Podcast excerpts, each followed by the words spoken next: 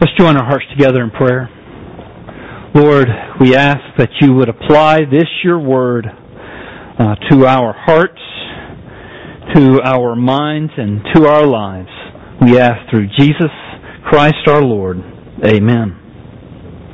You know, when I'm struggling with self-centeredness or with worldliness from time to time, I find myself thinking that it would be so much easier to be so much more, to be more consistent in my walk with Christ if I had lived during the first generation of the New Testament church.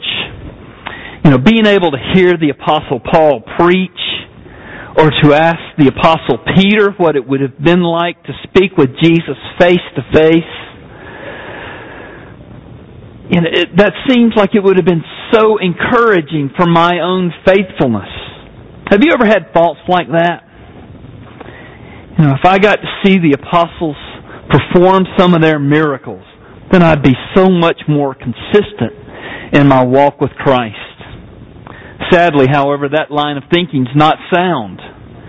Even if you were one of the closest companions uh, to the Apostle Paul or Peter, even if you heard their preaching or witnessed their miracles uh, with your own eyes, you would still struggle such is the broken condition that we live in even as Christians. The effects of sin are very powerful indeed. Even in Christians, sin remains powerful. When Jesus told the disciples in John 15 verse 5 that they could do nothing, he was speaking of their faithfulness to Him. Without Him, we would not even be able to walk faithfully with Him. That's why we need to always rely upon Him. Even with our new natures in Christ, unless we are sticking close to Jesus Christ, we will stumble upon the sin that so easily entangles us each and every time. And I make this point, which I've made many times before, because it is so easy to underestimate the power of sin. And even if we are aware of the power of sin in our own lives, it's easy to forget that sin is working just as powerfully in everyone else's life as well. It's tempting to think that the church is a perfect society where people go to escape uh, the temptations that are that are out there uh, in the world. But when we gather together, we bring our sin, we bring our struggles with us. Don't get me wrong. The church is and should be a miniature picture of heaven and what it would be like to live in heaven. But at the same time, the church is also a hospital for sinners. You know, a hospital is one of the most clean places in all of society. You know, every effort is, is made to disinfect every hallway, every room. Uh, hand sanitizer is outside every door, outside every elevator. Um, but surprisingly, a hospital is the place where you are most likely to catch MRSA, uh, the, the, the virus that is one of the most stubborn infections to get rid of. Likewise, in a church where a congregation of sinners who love the Lord Jesus Christ have gathered together to live a common life in Christ, sometimes, very sadly, we're going to sin against each other. You go into a hospital looking to get get to get well, and you end up getting sicker. And sometimes you go into a church and you have someone sin against you. It's not surprising that that would happen. We are indeed a hospital for sinners. The early church, even though they had the privilege of hearing Paul's preaching, even though they had the privilege of learning from Peter's lips and seeing their miracles, they struggled with the infectious power of sin within their congregations. In fact, most of the New Testament letters contain encouragements for the congregations to keep the bond of peace and to keep the unity within the fragile fellowship of the congregation. For instance, in, chapter, in Ephesians 4, 1 through 3, Paul urged the, the congregation in Ephesus. He said, I therefore, as a prisoner of the Lord, urge you to walk in a manner worthy of the calling to which you have been called, with all humility and gentleness, with patience, bearing with one another in love, eager to maintain the unity of the Spirit in the bond of peace. The Ephesians did not cohere naturally. And so Paul had to urge them, warn them, encourage them to keep the unity of the faith in the bond of peace. In Colossians 3, Colossians, they also had the same struggle. He said uh, to them, Put on then as God's chosen ones, holy and beloved, compassionate hearts kindness, humility, meekness, and patience, bearing with one another. And if one has a complaint against the other, forgiving each other as the Lord has forgiven you, so you also must forgive. And above all these, put on love, which binds everything together in perfect harmony. And let the peace of Christ rule in your hearts, to which indeed you are called in one body. In other words, I cannot emphasize enough how important it is for us to continually seek the unity of the Spirit within our congregation. It just doesn't happen. Sin happens, but love and unity always takes effort and sacrifice and selfless service one toward another the congregation in Rome was learning this hard lesson that keeping the the the, the bond of of of um, unity within the congregation was indeed difficult. Divisions had arisen within this young congregation. Actually, it'd be more accurate to say that there were divisions evident from the very moment that the congregation came into existence the infant congregation in Rome was made up of several different groups of people. There were Jewish converts to Christianity. There were Gentile pagans who had converted to Christianity. And there were also Gentiles who had first converted to, to Judaism before converting to Christianity. Not only that, there were very poor people in the congregation, and there were also uh, people uh, who had converted to Christ from Caesar's own household. Furthermore, there were many soldiers who had come to Christ. Many different people from many different walks of life, all with their own concerns, being brought into this young congregation. This was not a group that would normally hang out together. Socially, they didn't have much in common. And there were religious customs and traditions that were, that were very important to many within the congregation that were very strange to others in the congregation.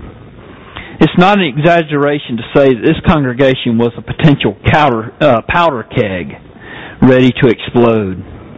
But in Christ's glorious wisdom, He has decided to radiate His glory uh, to the watching world by bringing all these diverse people together into one body, into one congregation.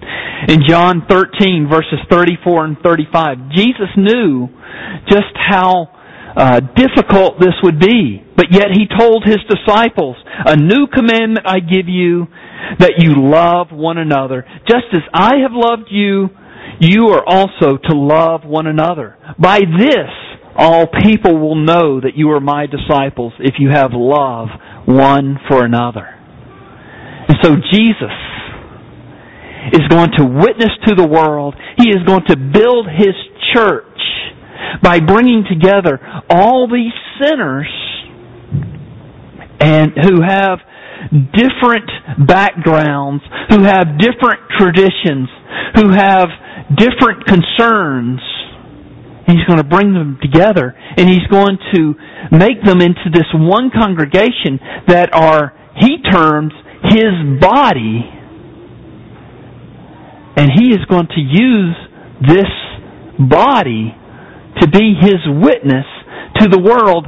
And the leading uh, aspect or the leading way of how he will witness to the world is by our love one for another. He knew how difficult this would be. Uh, that's why he, uh, in his great high priestly prayer in John 17, specifically asked the Father uh, for the for the church's unity. He said, "I do not ask for these only." But also for those who will believe in me through their word, that they may be all, that they all may be one, just as you, Father, are in me and I in you, that they also may be in us, so that the world may believe that you have sent me. The world is going to believe that the Father has sent Jesus Christ into the world, chiefly by our love one for another in the congregation in Rome, there were some Jewish Christians that could not bring themselves to give up the ceremonial laws and the Jewish practices that they had been raised with since early childhood. They felt compelled to comply with the dietary laws and observe the various Jewish feasts and celebrations. They were not relying on these things for salvation, but still these things were very important to them. It would be like us deciding to no longer have the Christmas Eve service or the sunrise service. If we decided not to have those things, we wouldn't be breaking any of God's commandments from Scripture. But for many, it would feel very wrong for us not to have the services. And there's no, just to, to be clear, we've not had any discussions about that. So don't worry. I'm not trying to, to, to, uh, to get you ready for something later. In the church in Rome, there were also Gentiles who had left their pagan practices behind when they became Christians. Therefore, they were opposed to anything that would uh, have to do with their old lifestyles. So if it meant uh, eating meat that had first been sacrificed to a false god, well, they'd rather be vegetarians. And uh, in the ancient world, a lot of the meat that you would go down to the market and buy would have first been sacrificed to some uh, idol. And so these Gentile Christians were thinking, well, I just cannot bring myself to eat this meat if it has first been sacrificed to idols. So they decided they would just become vegetarians. There were others in the congregation who knew that the ceremonial laws and celebrations were no longer important for their growth in Christ. They also knew that meat sacrificed to a false god was still steak. And since false gods did not exist, then they could eat their steak with a clear conscience. So you have these different groups within the church. But these particular Christians were exercising their freedom in Christ, thinking that they no longer have to abide by Jewish practices like the ceremonial laws or the ceremonial diet or the Jewish calendar. And they no longer have to worry about whether uh, meat has been sacrificed to an idol. And so they are exercising their freedom in Christ. In chapter 15 verse 1, Paul says that these Christians were strong in their faith. But then because they are strong in their faith, Paul especially warns them of passing judgment on those who are weaker in their faith. And so that's what's going on here in, the, in our passage. That's the background. Look with me at verses 1 through 4. Paul says, As for the one who is weak in faith, welcome him, but do not quarrel over opinions. One person believes he may eat anything, while the weak person eats only vegetables. Let not the one who eats despise the one who abstains, and let not the one who abstains pass judgment on the one who eats, for God has welcomed him. Who are you to pass judgment on the servant of another? It is before his own master that he stands or falls, and he will be upheld, for the Lord is able to make him stand. Notice here in this passage, Paul's calling for patience. Verse 3 Let not the one who eats despise the one who abstains, and let not the one who abstains pass judgment on the one who eats, for God has welcomed him. Paul did not allow the ones who understood their freedom in Christ to look down uh, in, in judgment upon those who did not yet fully understand the full implications of their freedom in Christ or their faith in Christ. And so Paul's patience here with these weaker brothers points to God's patience. God knew how big a transition it would be for people to come to Christ out of Judaism. God would not allow those stronger in the faith, therefore, to discourage those who are weaker. God would not, uh, Paul would not allow them to pass judgment upon them. Verse 4 again. Who are you to pass judgment on the servant of another? It is before his own master that he stands or falls, and he will be upheld, for the Lord is able to make him stand. Paul says that the strong were not allowed to pass judgment, because if God has justified the one who is weaker in the faith, then what right does the stronger have to pass, or what right does the stronger have to pass judgment on the one who is weaker? This is an important point. Let's say that, that we were to pull up to the front of the church um, Tyndale Pittman. How old is? How old are you, Tyndale? Nine or ten? Eight. Okay, eight. You have a tall father. And let's say that we were to pull up Dale Patton, one of the elders in the church. About a year ago, uh, he almost died, and through that whole experience, he kept his eyes fixed on Christ and maybe we were to pull up Betty Darden, an example to all of us of steadfast faith in the Lord Jesus. And we had them all stand here. And we were to ask, who would be the most justified among these three before God? Well, they would all be fully justified before God. They all three look to the Lord Jesus Christ in faith. Not, not one among them would be any more loved by God than another. that's Paul's point.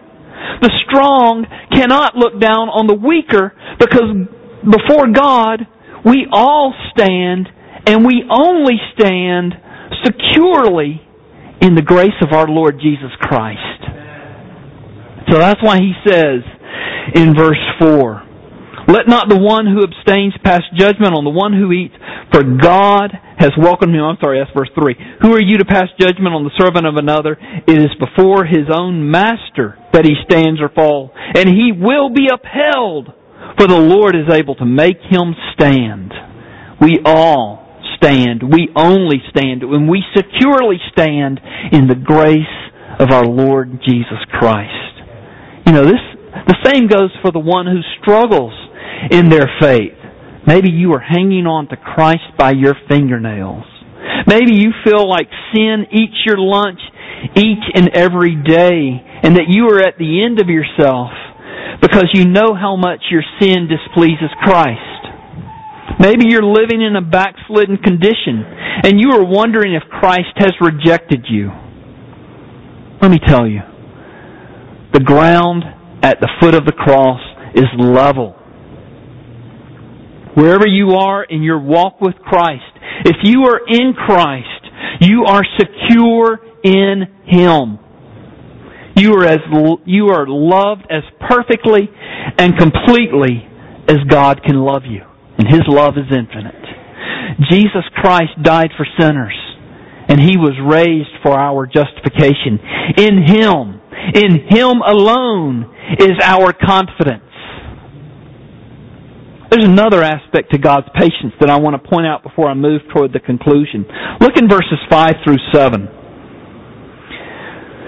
Paul says, One person esteems one day as better than another, while another esteems all days alike. Each one should be fully convinced in his own mind. The one who observes the day observes it in the honor of the Lord. The one who eats eats in honor of the Lord, since he gives thanks to God, while the one who abstains, abstains in honor to the Lord, or of the Lord, and gives thanks to God. Verse 7 For none of us lives to himself, and none of us dies to himself. God doesn't love one person any more than another for their doctrinal purity. It is awfully tempting that doctrinal precision is a way of recommending ourselves to God. So I could ask you, does God love a Baptist any more than he loves a Presbyterian? Does God love an Arminian any more than he does a Calvinist? It is not our doctrinal purity that is the foundation of God's love for us. He loves us in Jesus Christ. You know, God is patient with us. This side of eternity, every one of us are works in progress. You know, Paul brings up in verse 5 the issue of the, the observance of certain days. Some believe Paul saying that there's no such thing as a Christian Sabbath uh, because in Christ all days are alike. And I would disagree with that point of view. And I would argue fervently that the Lord's Day, Sunday, the first day of the week, is the Christian Sabbath. And I believe that's what's taught in the Scriptures. But I would never, ever break fellowship with someone else over this issue. To break fellowship over such an issue would be to disobey the whole spirit of this chapter. There are many theological differences that exist within our congregation. And our commitment and our love for each other, in spite of the differences, is a beautiful thing in the eyes of the Lord. Now, there's another area that I want to address. There's an area of temptation that I especially want to address this morning. You know, we just witnessed on Friday what Ronald Reagan in his inauguration called the miracle of the peaceful transfer of political power from one president to another. This was all the more remarkable because the peaceful transfer of political power uh, from one side to the other also included the transfer of a political party, one side of the political spectrum to another. This transition is not easy. That's why Ronald Reagan called it a miracle of the peaceful transfer of political power. And the reason why I am bringing this up, I actually added this in to my sermon this morning because yesterday afternoon I was doing some reading and had the cable news on while uh, in the background while I was reading, and they announced that uh, Sean Spicer, the the new um, press secretary for President Trump, was going to have his first press conference. So I was kind of interested in that, and so. Um, when he finally came out for his first press conference, it was about five minutes long. And I think some of the first words out of his mouth was, the press, you are all liars. And he charged them with being liars and, uh, pointed out at least two ways that they were lying and just charged in them, into them for the next four or five minutes. And then he left without taking any questions and my mouth was just hanging open like, oh my goodness, what did I just witness? And then I, I burst out into laughter and I turned to Mandy and I said, this is going to be a very interesting time in, in our nation's history. But it, it dawned on me for the next few years, you know, there's going to be deep divisions in our country. And there are going to be, there is a deep division uh, within the citizenship of our nation. But what Christ is calling us here is a unity that is unbreakable.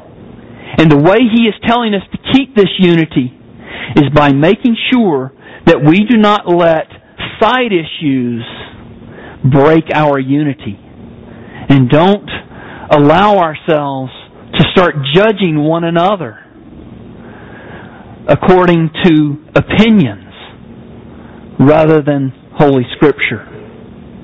I hope that in our congregation, the Lord would be so pleased to bring as many poor into our congregation as we have economically stable people in our congregation. I'd love to see our congregation be represented by many different races, well represented by many different races. I would love to see people from every walk of society be a member of our congregation. I would love to see people from across the political spectrum come to know the Lord Jesus Christ and join with us. The temptation will be because our our nation is so roiled right now with political division that we get it caught up in that kind of division. We can't afford to do that. I, as a pastor, will not allow that to happen. Our session will not allow that to happen. It is being disobedient to Romans 14 if we allow that to happen. Now, we should be politically involved. Doesn't mean that we stick our head in the sand politically. We need to know what's going on. We need to be salt and light in our communities. But we must not allow anything to come between us in Jesus Christ. I see Joanne sitting out here. There's a real temptation for us to be separated today, especially when the Falcons beat the, the Packers uh, and head to the Super Bowl. But Joanne is not allowed to have a grievance against me, or if the Falcons should um, should lose, I am not allowed to have a grievance against Joanne. The the the unity that God is calling us to in Jesus Christ is not just a mutual tolerance.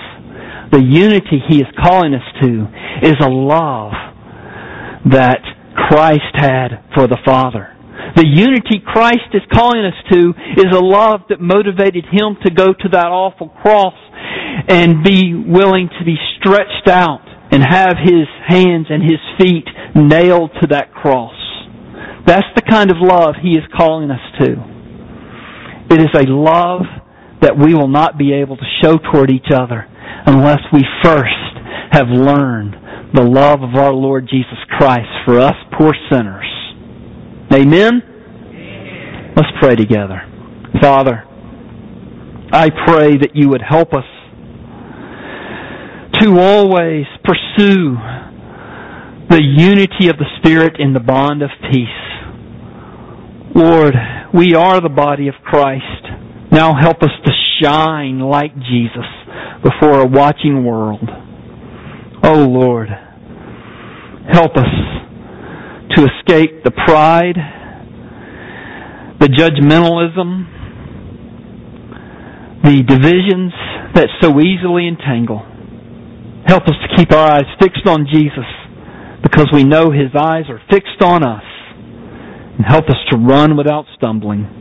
For His gra- by His grace and for His glory, we pray in Jesus' name. Amen.